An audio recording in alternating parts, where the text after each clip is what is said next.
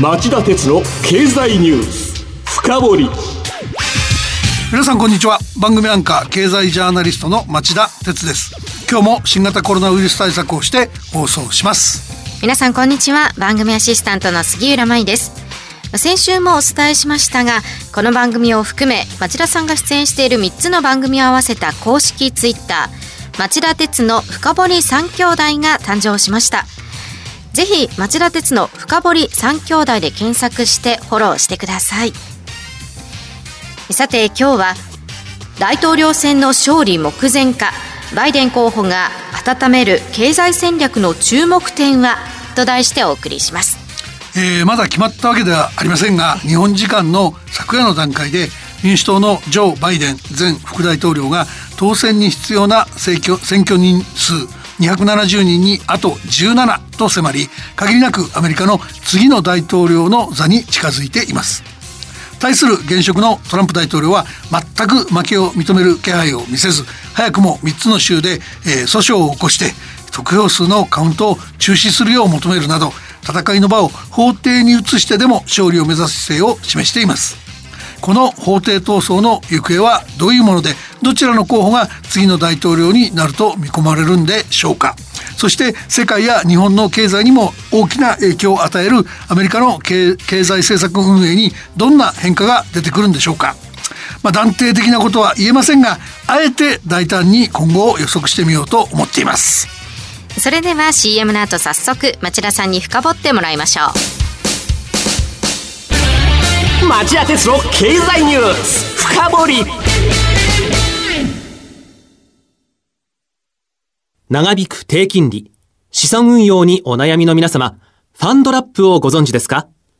ファンドラップは分散投資による安定的な運用と管理を専門家に任せる人気の資産運用サービスです。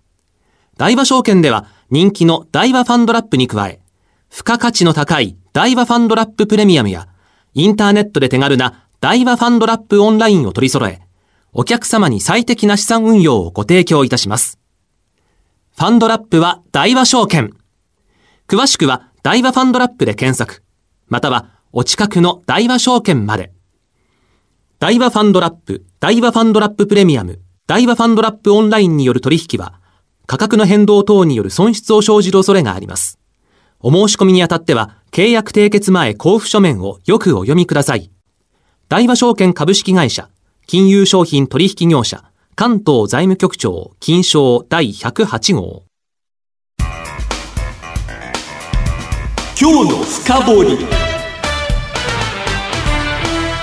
えー、アメリカの大統領選挙は各州に割り当てられた選挙人の獲得を争うものでかつには全米で538人いる選挙人の過半数にあたる270人以上の獲得が必要です杉浦さん終盤を迎えた開票状況はどうなっているか伝えてください。はい。現地からの報道によりますと民主党のバイデン候補が中西部の激戦州であるウィスコンシンミシガン両州での勝利を確実にしました。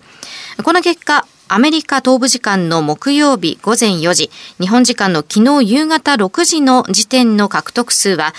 トランプ候補が214人に対し、バイデン候補が253人と当選に大きく近づきました。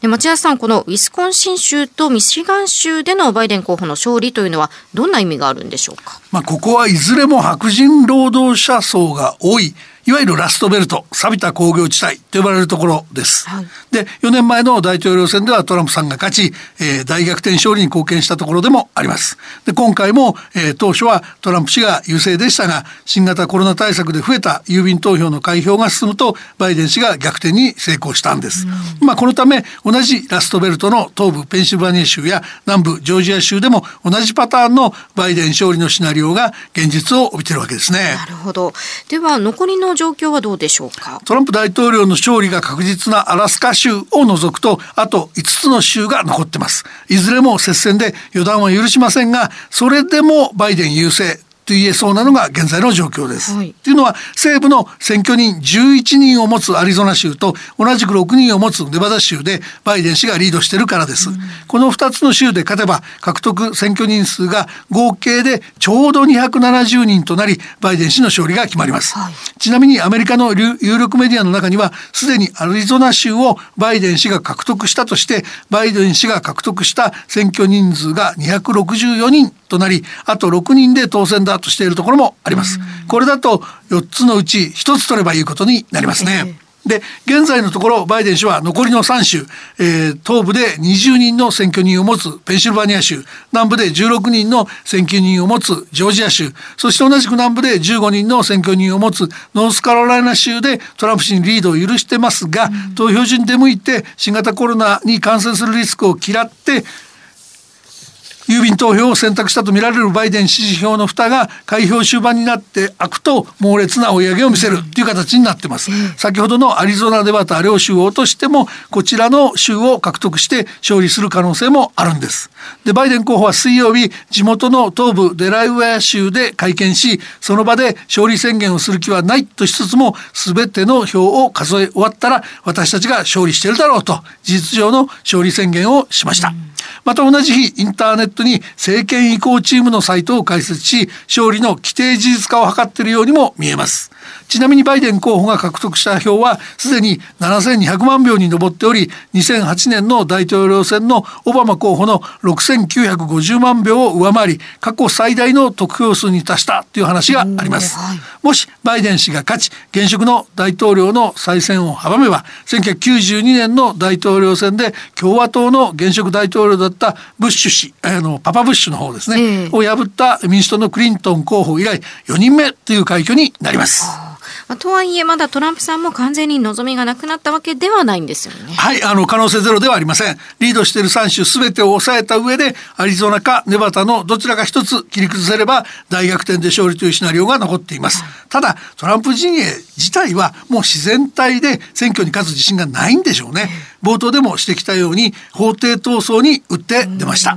その裁判でトランプ大統領勝ち目があるんでしょうか。まあ、これまではすぐに結果が判明していたように思いますが、いつ頃次の大統領決まるんですか？あの次の大統領の決定時期からいきますけど、はい、最短だったら本当は昨日中に決まってておかしくなかったんですよね。うんえー、で当初州政府が選挙結果をアメリカ東部時間の木曜日午前0時過ぎ、えー、日本時間の昨日午後2時過ぎに更新するとしていたアリゾナ州と、うんえー、同じくアメリカ東部時間の、えー、昨日未明までに集計作業を終える方針だったジョージア州の両方でバイデン候補が勝てば、えー、必要な選挙人数270を上回る計算だったからなんです。はい、ですが、えー、両方とも作業が遅れており今週末以降に持ち越される可能性が出ています。ちなみにその両方をバイデン候補が抑えられなかった場合残りの3州は、えー、投票日だった火曜日の決心があれば到着がそれ以降でも、えー、郵便投票として構わない有効だとしているため、えー、さらに時間がかかる可能性もあります。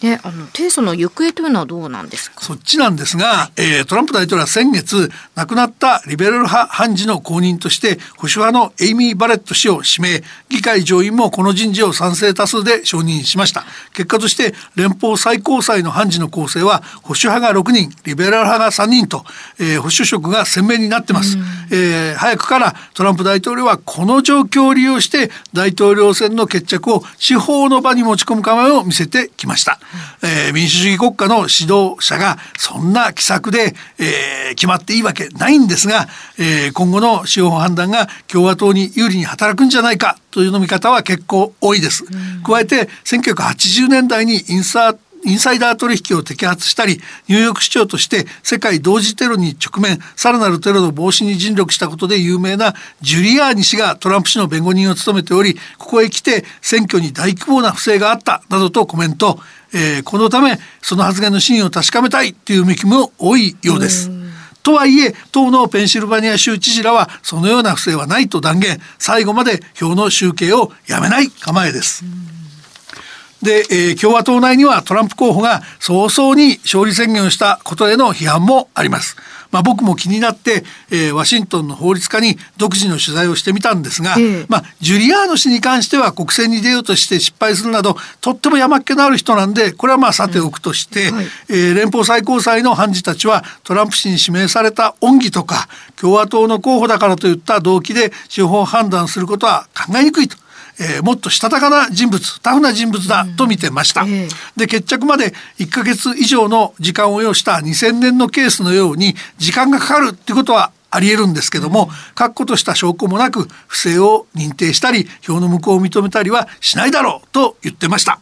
えー、なのでバイデン候補が、えー、次期大統領と見て今後のアメリカの政策を予測してみる価値が現時点ではあるって言えるんじゃないでしょうかね。ではそのバイデンさんになって大きく変わるのはどういう点ですか？あのまず第一は新型コロナ対策ですね、はい、トランプ大統領のように経済優先だっていうことはなくなります。まずは感染の収束を目指す経済振興はそれからだっていうことになるんじゃないでしょうか、はい、あと社会保障ではオバマ前大統領の後継者を辞任する立場からトランプ大統領が縮小したオバマケアの復活拡充を目指すことになるでしょうあとは国際協調っていうか同盟国との関係修復も、えー、公約に掲げてますから日米同盟日米同盟重視は不変でしょう、うただ貿易赤字べらし最優先だった対中政策は新新疆ウイグル自治区や香港の人権問題が対立の中心に変わってくる可能性があります。技術の派遣争いについてはもともと議会主導の案件だったのでこれは議会主導で、えー、引き続き続くという可能性が強いです、でもう一つ確実なのは本人が公約している地球温暖化対策ですよね、えー、パリ協定への復帰と、えー、アメリカの2050年のゼロエミッション達成を掲げてますから、えー、当然その実現に邁進するでしょう、で日本でも、えー、菅総理が先月従来の方針を、えー、180度転換2050年にゼロエミッションを実現すると宣言しましたが、まあ、これ結果として EU ヨーロッパ連合やアメリカと、えー、歩調が整うと、うんうん、共同歩調でいけるということになります。そうですねえー、あとさらに、えー、トランプ大統領なら避けられなかった新たな日米貿易協定なんですがこれについては幸いバイデン氏は何も言及してません。で、もともと民主党は労働者保護の観点から保護貿易論者も多く、必ずしも自由貿易推進論が大勢とは言えません。えー、今回は左派のサンダー氏らの支援を受けたので、その傾向が強まるかもしれません。とはいえですね、オバマ氏が政権のレガシーとして交渉を妥結しながらトランプ大統領が脱退してしまった TPP、環太平洋、えー、経済連携協定がアメリカ抜きになっている現状を放置する手はない。と僕は思います、はい、このままではインドが抜けて RCEP 東アジア地域包括的経済連携が日中の二国主体の自由貿易協定という性格になりかねない問題もあるのでここはぜひアメリカに TPP に復帰してアジアの貿易秩序づくりで中国に対抗するよう促していくとそういうチャンスだしそうしないといかんとこれは日本の戦略としてそういうもんだと僕は思いますね。以上今日の深掘りでした。今日は大統領選の勝利目前かバイデン候補が温める経済戦略の注目点はと題してお送りしました。番組への感想質問などがありましたらラジオ日経ホームページ内の番組宛てメール送信ホームからメールでお送りいただけます。またこの番組はオンエアから1週間以内ならラジコのタイムフリー機能でお聞きいただけます。詳しくは番組ホームページをご覧ください。さて町田さん今晩11時からの町田鉄の経済リポート深掘りはどんなテーマでしょうか？まあ今夜はやっぱりね大統領選挙外せないですよね。ねえー、テーマは大統領選後の世界と日本アメリカファーストは変わるか変わるかと題して、えー、日本経済研究センターの利根立久夫研究士官に今後の展望を聞いてみようと思ってます。それではこの後11時から再びお耳にかかりましょう。さようなら。